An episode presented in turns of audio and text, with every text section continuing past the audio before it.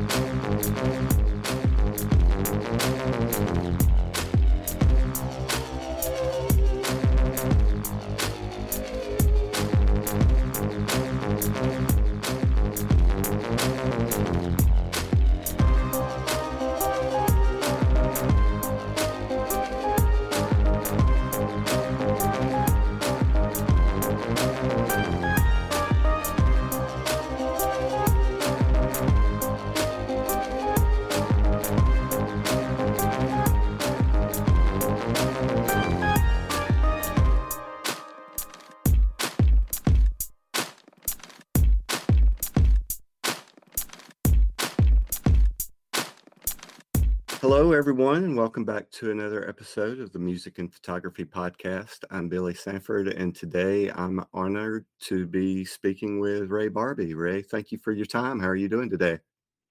Oh, I'm doing great. I'm I'm I'm honored to be uh, on the podcast. Thanks for having me. Absolutely, of course. Uh, so, a lot of people listening, Ray, will be familiar, you know, with your skateboarding career and you've talked in the past a little bit about how skateboarding and music and photography and how you know sometimes the paths have crossed for you and these things are related and kind of how you came into these things through skateboarding. And and I kind of wanted to start with a question related to that sort of a, a nature versus nurture question because it occurred to me that skateboarding you know encourages a creative mindset. And I was curious whether you thought that being in that world kind of nurtured your creative spirit that led you to be interested in music and photography later on, or or do you feel like you had a little bit of that creative spirit uh, naturally wired into you from early on, even before skateboarding? Yeah, it's a it's a kind of uh, complex kind of, I guess, kind of dynamic, if you will, because you it's hard to, I guess, apply certain percentages to you know what was developed through skateboarding or what did you already have that led you to skateboarding you know what i mean? Um right. but i but i do know that musically i mean oh, here's the thing. I feel like everything is about exposure, what you're aware of, which comes through exposure. And then from that exposure, the accessibility to that very thing that you become aware of, right? Right. And so so for me, growing up in the 80s, I'm a MTV baby. So MTV comes out in like I can't remember what is it like 82, 83 ish maybe I can't remember. But yeah. I was in fifth grade, and I grew up in a home. My dad uh, was a musician.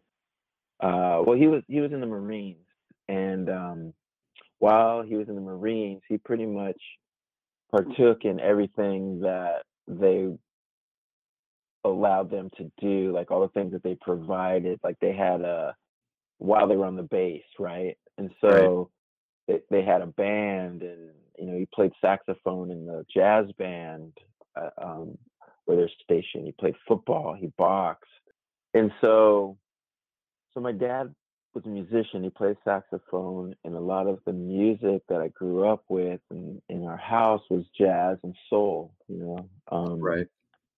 Like most families during that time, they loved Motown and and Stax and and so when MTV comes out, now I'm introduced to rock and roll. Right. So I wasn't hearing rock and roll in, in the house, you know. Mm-hmm. Um, I didn't have too many friends that I knew that were listening to rock music per se. I mean, I'm kind of aware of it, but there was no kind of personal experience with it outside of maybe a friend's brother who's drive who drives you can hear what he, you know, if he gave us a ride somewhere, he's listening to a rock station or something, you know. Right. But so MTV comes out, and now I've got it in my living room right. 24 24 7 For sure. right because because mtv had this very ambitious idea to provide 24 7 music videos and Right. so because there wasn't so many videos being made at that point then what they were using was a rotation of rock concerts that were already produced, right? Like these videos that you would typically buy a buy the VHS of like an Iron Maiden concert from Wembley Stadium or something, you know. right.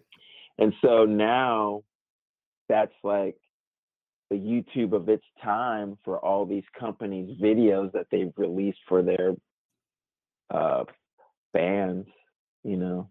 When I say company, I mean the music labels. And so, anyway, so now I'm seeing Ozzy Osbourne concerts, ACDC concerts, Iron Maiden concerts, Black Sabbath, and Rush, and Scorpions, and list goes on and on. And I'm seeing the the kind of hierarchy within the structure of a band, if you will. like I'm seeing I'm seeing that wow, okay, the singer is the leader. He's the main guy. Right.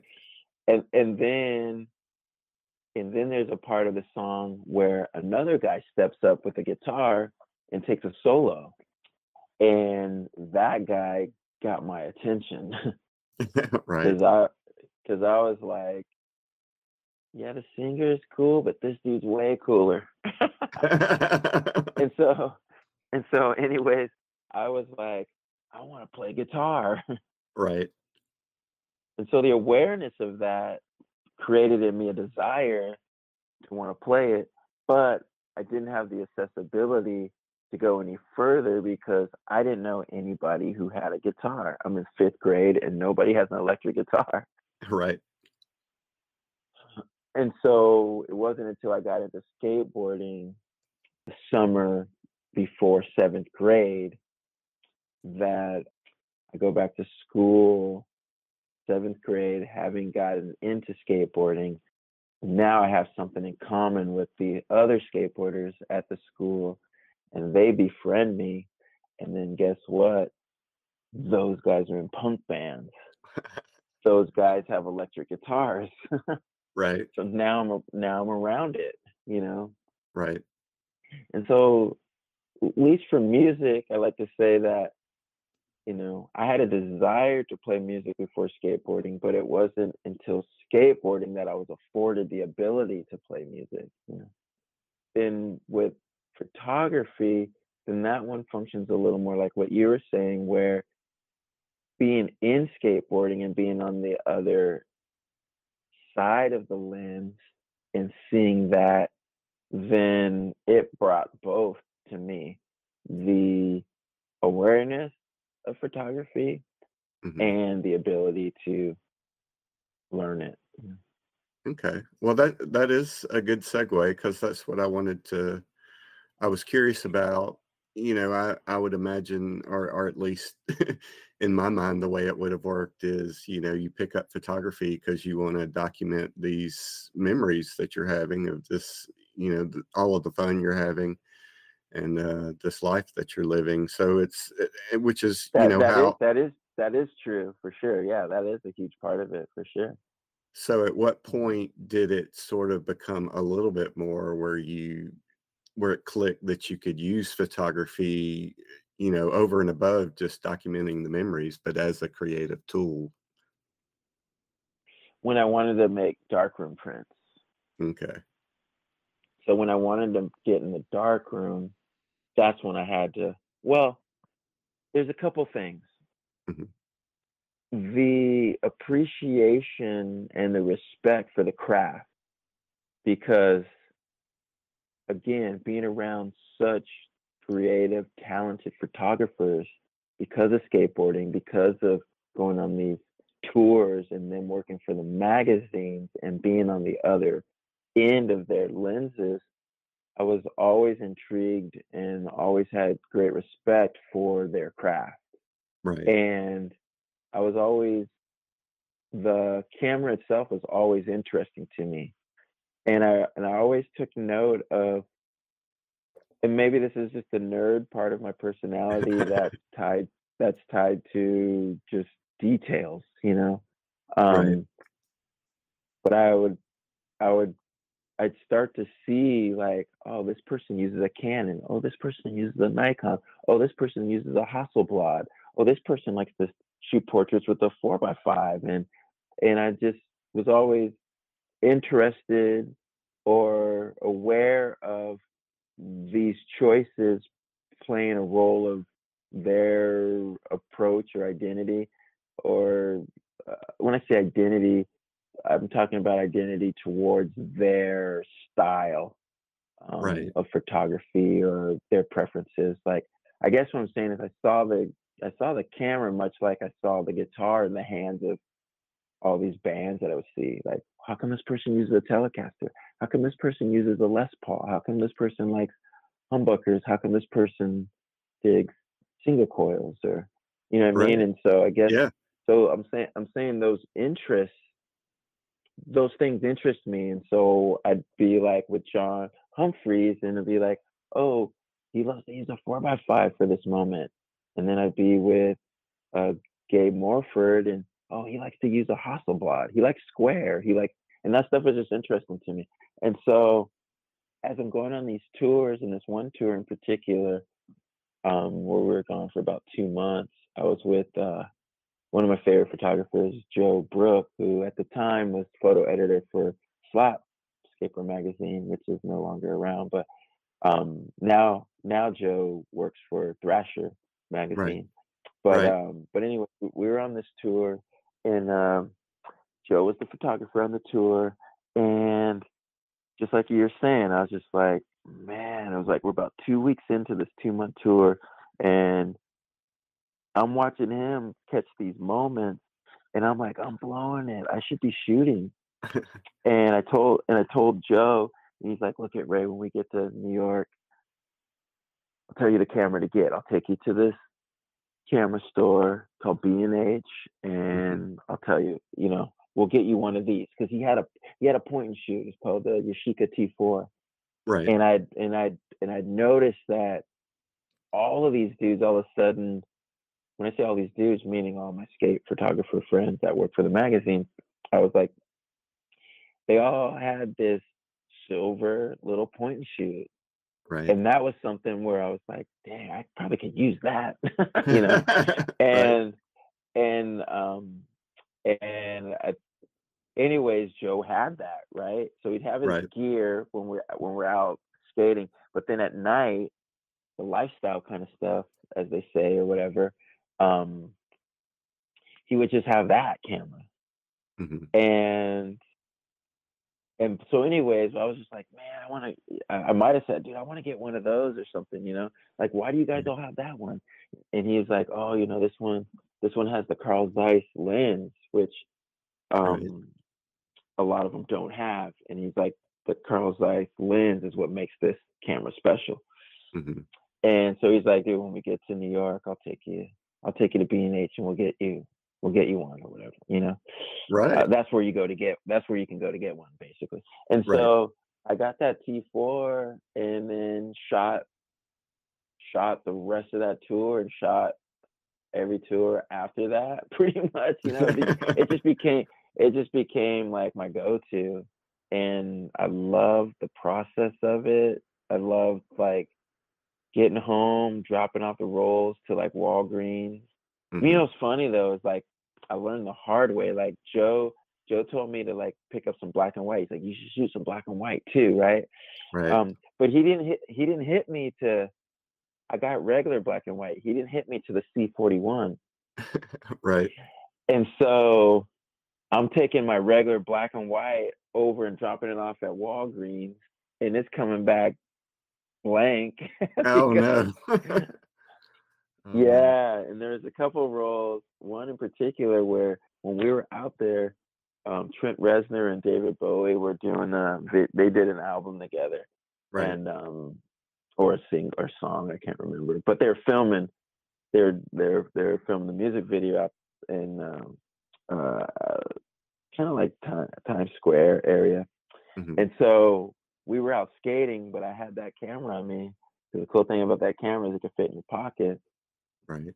And anyways, they're filming this video, and it was a part of the video where they were getting they were on a trailer. They were in a car. I think they're supposed to be like in a taxi or something in the back seat, and they were on like a trailer because um, with the whole crew filming in front of them. You know what I mean? On the they were getting towed, but the but the cameras on the bed of what they're getting towed with, right? And so Right.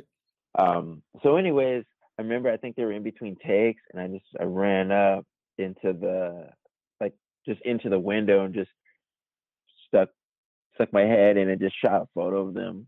And uh unfortunately that was the black and white roll Oh, no. back in. Oh, no. yeah. Oh man. but uh but anyways shooting the t4 for probably a good like six seven years like, Mhm.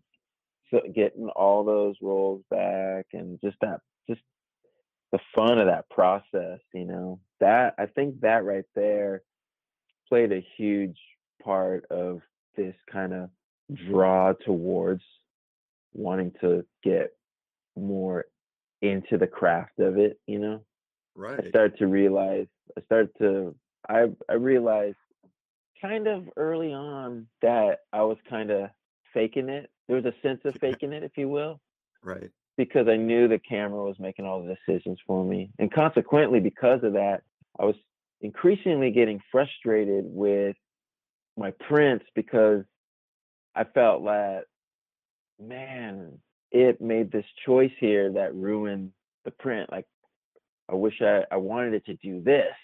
You know what I mean? Right. you know and so there's a lot of that that led me to want to i guess learn it more and i always knew that it was a craft that i wasn't functioning in i knew like my friends they didn't need in training wheels if you will you know like they didn't need autofocus or auto exposure Right. they were Right. make they were making those choices themselves and it was in that ability that i felt gets you what you want or closer to it you know Right. And so then fast forward and and you've really embraced the whole end-to-end process. The, you know, starting with picking your composition and then capturing the image and even, you know, developing the film and like you said, making the darkroom prints. It it, it really is, you know, bringing that whole image that you envision to life. Uh kind of kind of talk about uh, and maybe you were about to and I stepped on it, but but talk a little bit about talk a little bit about how, what you get out of that kind of shepherding the whole image through the whole process. well with the t4 i was shooting a lot of color. Hmm and then i think what happened also was i just really started to develop a great appreciation for the black and white print. Um a lot of my a lot of my friends like Tobin Yelland and and uh, Luke Ogden, Bryce Kanights, Gabe Morford. Um, they're all photographers that that uh, great photographers. They could shoot whatever, but they they cut their teeth in skateboarding Right. and they all had dark rooms and so either i'd go to see some of their exhibitions at a skate shop or something or maybe in a gallery and they're just all black and white prints and there's just such a there's such a quality to them that i just had an emotional connection towards you know Right. and I think there's I think a lot of it also was that I was just blown away that you guys did this yourselves. right. You know what I mean? Because I was just so used to dropping off film to a drugstore, you know. right. And I was just like, I was just like, dang, you guys, like you you did this. This is awesome. you know what I mean? yeah. And so that's so that I guess what I'm saying is like along with like that just became that actually became the most important part of the craft to me hmm as I'm drawn towards like I want to learn how to use a manual camera, you know. Right. And then and and then and then I was like, and then I want to learn how to make beautiful prints. Right. and so um, because that was the goal and i understood also that man black and white is what excites me the most Right. and so you know i'm like 30 something and i'm trying to figure out how to start printing in the darkroom Mhm. and i'm trying to figure out like wow who could you know i don't know any i only knew ed and deanna templeton. Hmm what i mean to say is they're the only ones that i knew that had a private darkroom Right. that had their own darkroom but i also knew that dude ed is so busy. There's no way i can uh ask him to teach me you know what I mean? It's like, hey, Ed, I know you you're doing some Tomieto, you're doing your art, you're doing your your skating, you're doing like, dude, can you teach me how to print? and so I was I was I was stuck trying to figure out how how am I gonna learn, you know? And then I was Mhm. skating with these I was skating with these dudes at at Cherry Park here in Long Beach, and uh, we were talking talking about photography. Because at that point, I had my wife's Pentax K1000, Mhm. which she had had from we picked up before going to Africa when she was younger, Right. um, before we got married, you know, and so and that was the thing too. That camera played a huge part towards me just creating, getting to a point. Like it was always, I, I always joke about it, but I feel like that camera was always like the reminder, like, almost like it's calling me towards because because it was the reminder of like because it's the same camera that like Glen Friedman used and Lance Mountain and Neil Blender and these guys Right. um who were super under the influence of Glen Friedman and so that that camera that Pentax K1000 represented skateboard photography to me in a lot of ways you know right. uh, I represented the type of cameras those guys use, you know. Um, uh, those guys meaning the skate photographers. And so, so that camera, when I would look at it, I would just over the years, I would look at it and be like, one day, one day, like one day I'm gonna learn to use that thing. You know what I mean? And Right. so, anyways, anyways, when that day came, I was just started shooting with it, but I knew I wanted to learn how to print, but I hadn't figured it out yet. And so, I guess what I'm saying is like when I'm at Cherry uh, this one day, and I think I had that, and I think I was probably shooting somebody, and um, it started the conversation with the skaters, and I was like, "Yeah, I want to learn how to print." And they're like, "Oh, that's me." You know, they're like, "We're learning, but we're going to." I was like, "Where you guys print at?" And and they're like, "Well, we we we print over at the uh, Long Beach Community College. You just sign up for the beginning black and white course, and you get access to the darkroom." And I was just like, "Rad!" Thanks so much, you guys. Yeah. And so, so basically, I'm telling my wife, honey, I'm gonna start taking these classes over at the Long Beach Community College. And she's like, cool. Um, but what she didn't realize is how expensive it is, dude. Right. right. And I knew, and I knew it was expensive. So I guess what I'm trying to say is, a lot of the DIY is cutting costs. Sure. So, so I, I I was trying to be very practical in like, okay, this can be expensive, but how can I, how can I make it happen? How can I uh, make it uh, cost effective. And Right. so I remember looking into bulk loading my film. Mhm. Um, but I remember I remember doing the math and I felt that like, you know what, um, doesn't make sense, so I could still buy film. But at that time, there was a company, uh, well, it's Arista. The, there's a company called Freestyle Photographic Supply, right. and they have their own they have their own in-house brand called Arista. And I had learned from one of the employees that Arista Premium was repackaged Tri-X okay. for like half the price. and so I lived on that for a good seven years or something. right. Yeah. Um, and so that, along with me processing myself, uh, that was just a way to approach it. And so, and then, but what happens is the amount of control that you get from that process or approach, there's no way for me I could give that up.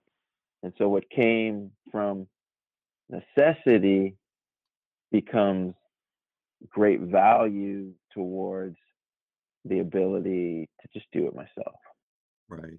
That makes sense. And and so, um, and so, yeah, so that's how uh, I, I end up processing myself. And then, like, here's the thing, like, I, I love from beginning to end, from the time that I trip the shutter Mhm. to the time I hand off my print to either give to somebody or give to my framer or just put in my box with the other prints that I pull out from time to time to just enjoy hmm um, or share with friends.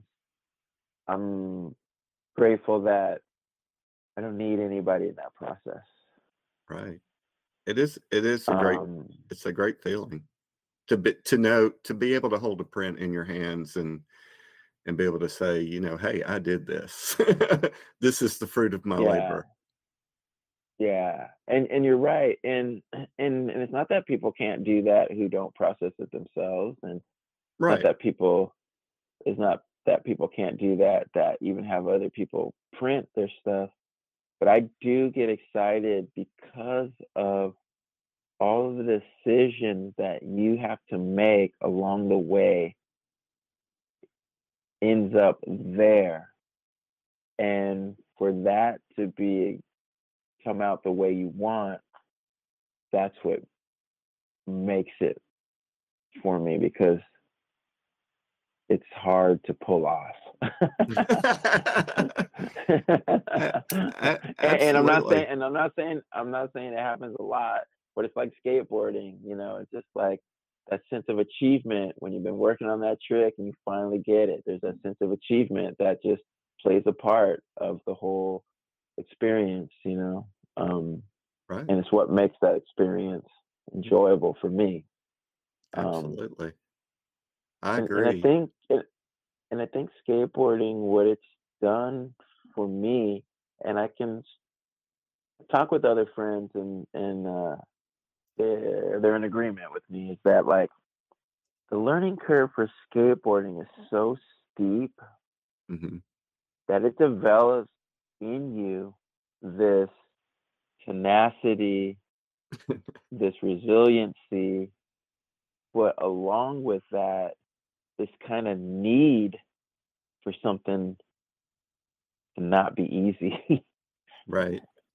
Right. like I'm convinced, I'm convinced that if something's easy, I don't get a sense of accomplishment because I feel like, huh, I didn't have to fight for it. Exactly. Exactly. Well, sort of in a similar vein, just so we can start working a little bit of music into the conversation as well. I mean, we just talked about, you know, kind of bringing an image to life. What, what, kind of what's your mindset on bringing a song to life whether you know it's something you're putting together yourself in your home studio or you're getting the opportunity to work with other musicians uh you know and everybody's bringing a little something different to the table kind of kind of what's that process like for you and and what do you you know what sort of creative itches does that scratch for you being able to bring a song to life? Yeah i mean much like what we've been talking about like it's all super challenging you know? Right. Um the parallels with say composition photography composition you know the language of composition.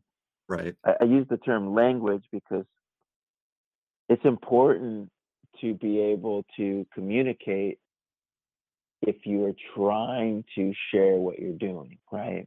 right. And so we wouldn't be able to talk, you wouldn't be able to have a podcast if everybody that you have on, including yourself, takes the time or sees the importance of language.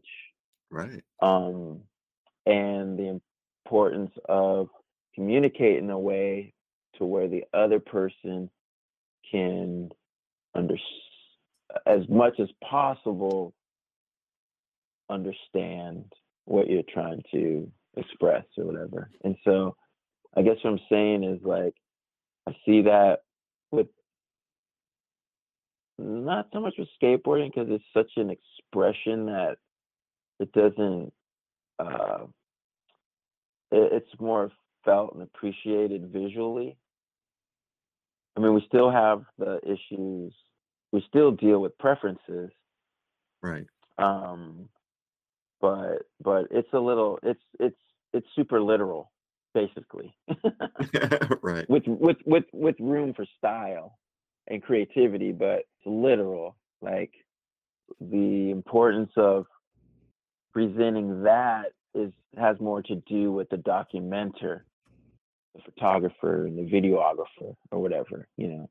right But the but if you're just riding a skateboard, then you're just you're just doing it, you know. And like, like- and um and so it functions a little different. And I guess what I'm trying to say is I'm separating skateboarding from music and photography in the sense that, well, with music and photography, how you're presenting that is no different than how you're presenting the words in a conversation to somebody, right? Like right. And so and so with i love the challenge in both of uh with photography it's like you know i always use it i always think about like the focal length on a um on an iphone i think is a 28 millimeter right? And right.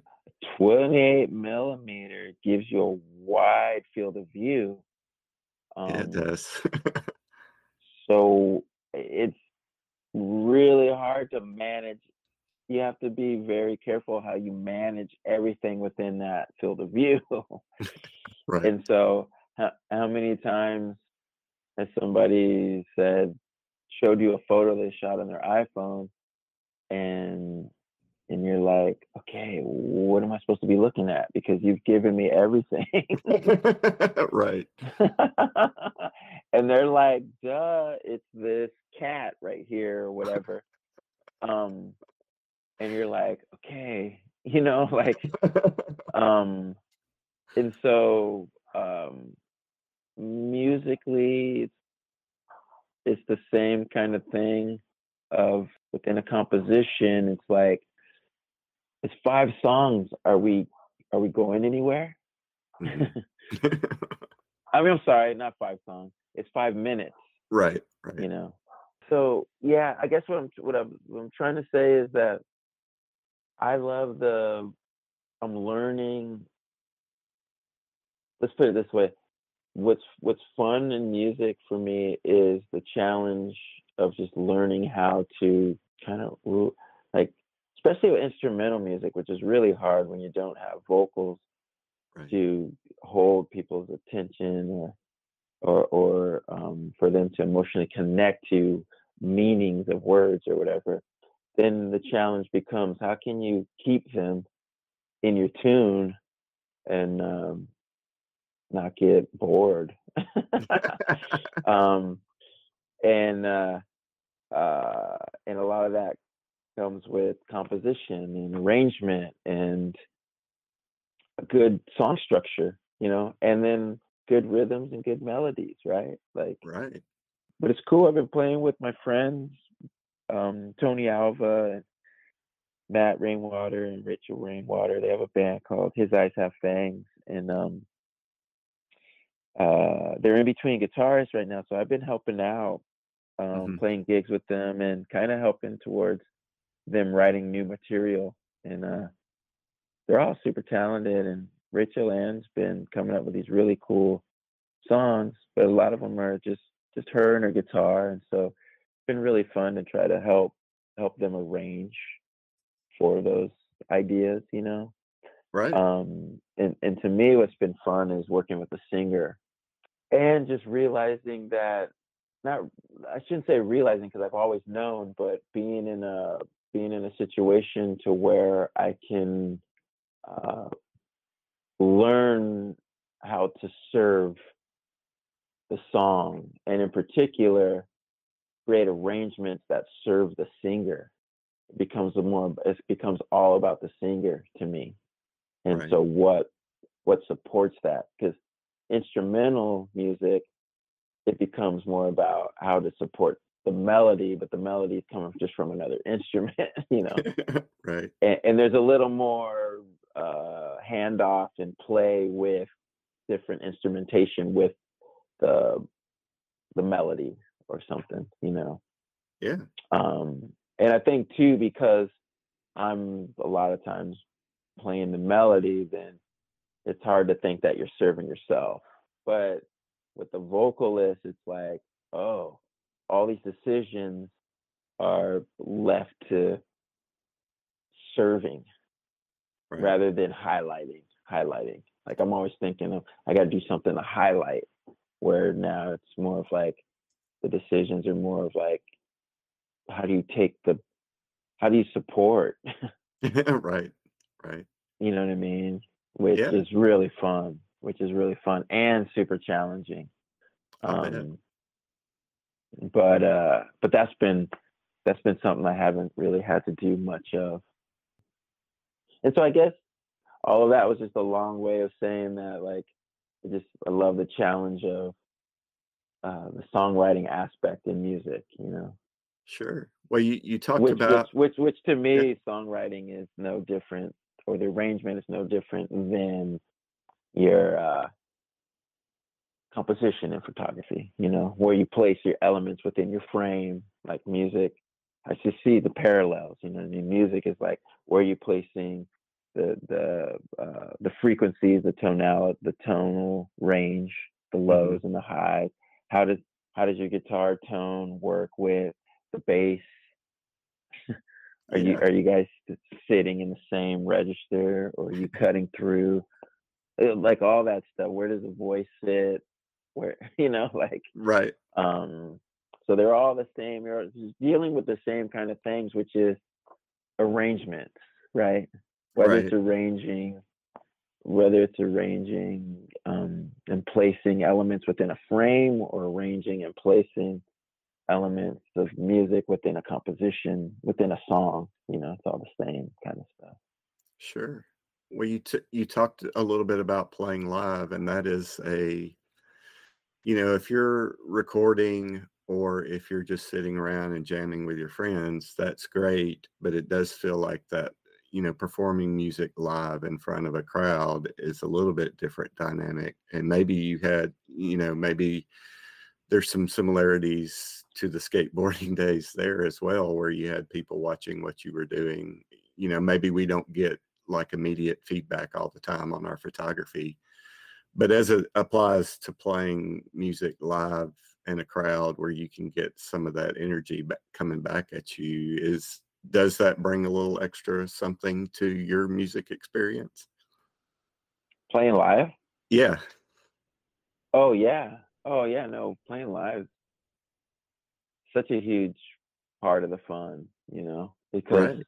playing live, it's and, and skateboarding with people, right? Or right. I guess what I'm saying is once you start to introduce uh, other people into what you're doing, um, then it it it brings an element to where there's this sense of kind of I always use the term of like uh, call and response or like a um you know like if you if you're playing handball and if you you kind of you're kind of close to the wall and you put the you know you hit the ball up against the wall it like comes back pretty quick you know the closer you are the mm-hmm. farther you are then it takes a while right? And so i that that when when when you're playing in like small settings or with a packed crowd or something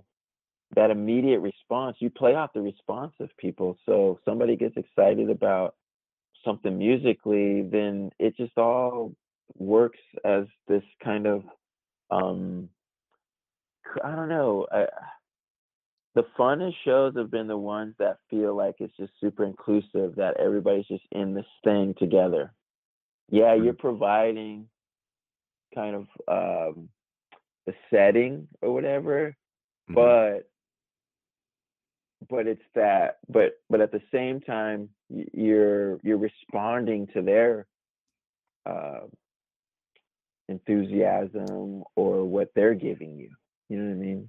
Yeah, absolutely. and so and so so there's this kind of collaboration if you will hmm um which that's you can't ever get that in a practice place or in your bedroom or in the studio that just happens on in front of people Right. responding immediately to what you're giving and then as they give back to that then you give back and it's just this interesting uh, you know what i mean kind of dynamic functioning Absolutely. um, that that is very special and it, you can't conjure it up any other way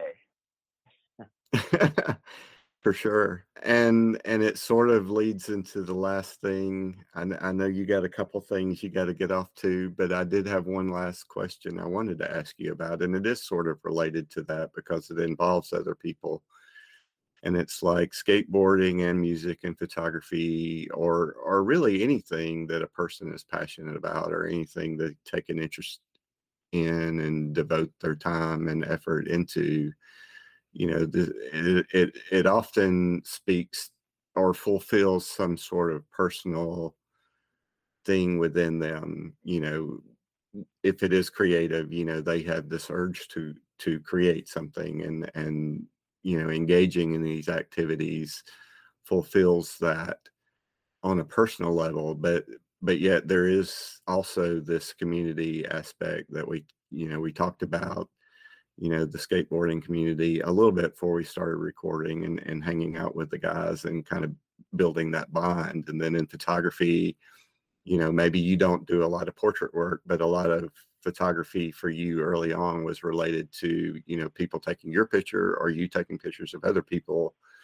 And then you talked about you know maybe making a print and giving it to somebody. So you know right away someone else is involved in this personal thing of yours. And then we just talked about the music and playing with other musicians and um, you know playing live in front of a crowd and and just following along you know on your instagram. You're always shouting out you know friends that you've made over the years. So i was just curious and it doesn't have to be specific to these things but but it seems like that community part has been important for you and just wanted to kind of to, to kind of get your thoughts just in general about the importance of community. Yeah i mean i mean in, yeah communities communities everything um but when i right because with with good but but i but i do want to say this though. Mhm. not not just any community you know what i mean? Right. It's yeah. like you know like I always you know for for a little for a little while was uh Vans had this thing they were working with a company that was helping them uh do some events with college students and they were taking place at the vans retail stores and uh there were just these kind of talks with artists you know what i mean um when i mean talks with artists like uh, they would do an event at the Vans retail store. They'd they'd invite an artist to to do an artist talk with students, basically. and it was marketed through the um, colleges. And so that uh, the agency that they use, um, what they would do is they would get certain students that were aspiring to be in marketing and, and events planning and stuff. And then what they would do is market and promote an artist talk at the Vans retail store, right? Okay. And so they asked if I would be an artist and to talk to them. And and these are just college students, not skaters or whatever, just college. They could be skaters, but it's college students. So you're just getting all walks of uh, college students, basically. You know, some are in Right. sports, some are just not into anything, whatever. You know what I mean?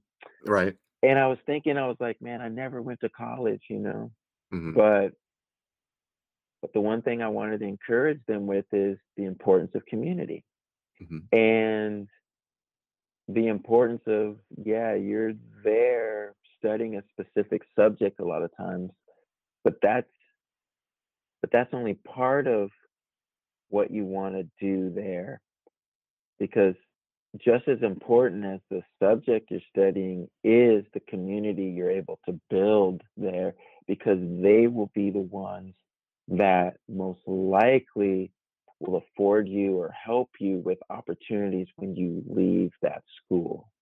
Right. And so, but also, the- uh, there's a verse in the Bible I love. It says, How can two people walk down the street together unless they're in agreement? Right?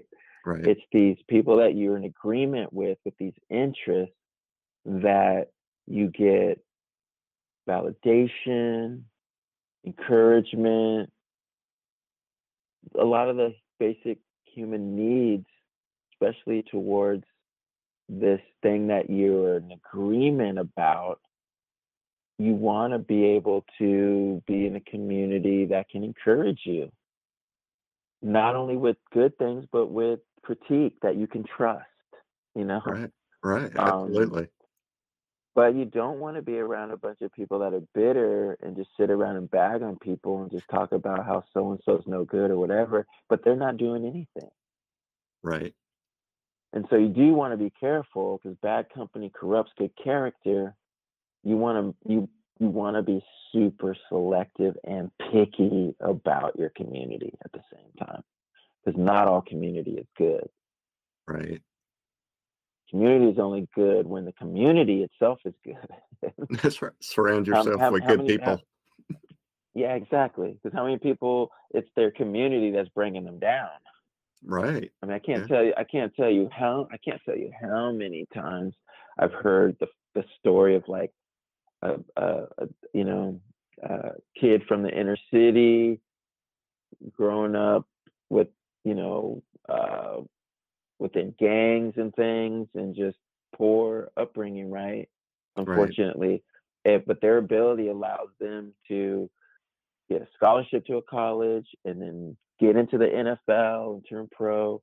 And then what happens is their community guilts them, makes them give them his money. And then the dude's career, the dude gets hurt and he's got nothing to show for it. Right. But his community robbed him of what he earned, Yeah. you And- know? And- yeah. Mhm. I mean, I've always and and and that is a perfect um perfect way to to end it and talking about that. And I would just add, you know, that it's always been my own personal approach. I wanted to surround myself with people who I felt like were smarter than me or more talented than me or or whatever, something that was gonna, you know, kind of encourage me to want to be better. And um I, I just can't agree more with what you said. You know, and uh, community is is critical, but it's got to be the right, you know, the the right community. I think they got to have the right Yeah. uh, perspective. Yeah, yeah, because you, you see it, you know what I mean? Like sometimes people get caught up in something because that's the only community that accepted them, you know? Right. Absolutely. You Well, know what I mean? So, I'm so appreciative of your time, Ray. I know you're a busy guy, but but I've always loved when you've shared your insights on these things and appreciate your your perspective and philosophy and approach. Um, how how can people follow along with what you're up to? Uh, Instagram or the Yeah, pretty way? much just Instagram. Yeah, just Instagram, pretty much, because I don't have a website or anything, and um, so yeah, it's r dot Barbee at uh, it's oh yeah, right at r dot Barbee on Instagram, right? So Right. All right. Well, thanks yeah, again, and then the, and then the Barbee is uh B A R B E E. all right. Um, I know, I know, I know. It sounds like a, uh, a lot of people will liken it to the spelling for the Barbie doll, which is Right. I E. but uh, and I grew, I grew up with that. Everybody saying, "Where's Ken? Where's Ken?" I'll bet. I'll bet. No, I and I'll be I'll be sure to include uh, uh, that in the show notes as well to point people to the right place. Yeah. Well, man, thanks for having me on, man. And uh, super. I think the whole podcast thing is is uh, super cool, and I dig it when uh, people are, are doing them with uh, the interest that uh, that I think a lot of people have, right? And so, um, yeah, super cool what you're doing, and honored to be on. Thanks for having me in mind, and I'm glad we were able to make it happen. Me too. Me too. Thanks so much. All right, have a good one, Billy. All right, you too. Thanks again so much to Ray Barbee for taking some time out to talk about his approach to music and photography. Please do give him a follow if you aren't already, and also check out the show notes for links to some of his music and some of the videos where he has talked a little bit more about these things. Thanks as always to Mike Gutterman for our theme song Timeless. You can check out Mike's music that he makes available for content creators at mikegutterman.bandcamp.com. And while you're there, be sure to pick up one of his cassettes. And thanks to the team at Sunny 16 for hosting the Sunny 16 Presents feed. You can get in touch at sunny16presents at gmail.com. It's been just over a year since John Whitmore passed, and I'm reminded of his Ilford lockdown interview when asked for the best photographic advice he'd been given. And he said the best advice he'd been given in life in general is just to always try and be a decent human being.